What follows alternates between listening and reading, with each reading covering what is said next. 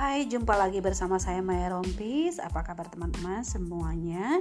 Saya berharap teman-teman semua dalam keadaan sehat walafiat. Ketemu lagi kita di podcast motivasi public speaking dan juga hipnoterapi. Kali ini saya ingin berbagi dengan teman-teman tentang diri sendiri penentu kebahagiaan. Suatu ketika, Margaret, istri John Maxwell, motivator top dunia, menjadi pembicara di salah satu sesi seminar tentang kebahagiaan. Maxwell, sang suami duduk di bangku paling depan dan mendengarkan. Di akhir sesi, semua pengunjung bertepuk tangan dan tiba sesi tanya jawab. Setelah beberapa pertanyaan, seorang ibu mengacungkan tangannya untuk bertanya.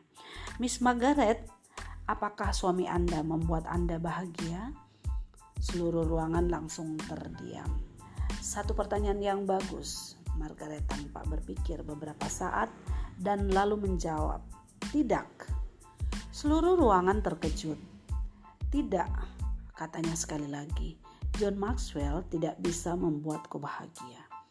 Seisi ruangan langsung menoleh ke arah Maxwell. Maxwell juga menoleh-noleh mencari pintu keluar. Rasanya ingin cepat-cepat keluar. Kemudian lanjut Margaret. John Maxwell adalah seorang suami yang sangat baik. Ia tidak pernah berjudi, tidak mabuk-mabukan, tidak main serong. Ia selalu setia, memenuhi kebutuhan saya, baik jasmani maupun rohani. Tapi tetap dia tidak bisa membuatku bahagia. Tiba-tiba ada suara bertanya, "Mengapa?"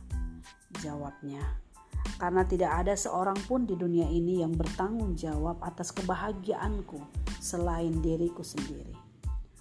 Margaret mengatakan tidak ada orang lain yang bisa membuatmu bahagia.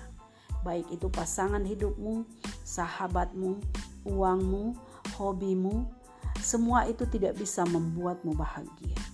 Karena yang bisa membuat dirimu bahagia adalah dirimu sendiri.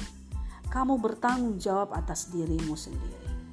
Sesungguhnya, pola pikir kita yang menentukan apa apakah kita bahagia atau tidak bukan dari faktor luar. Bahagia atau tidaknya hidupmu bukan ditentukan oleh seberapa kaya dirimu, cantik istrimu, gagah suamimu, atau sesukses apa hidup. Bahagia adalah pilihanmu sendiri. Salam sukses luar biasa.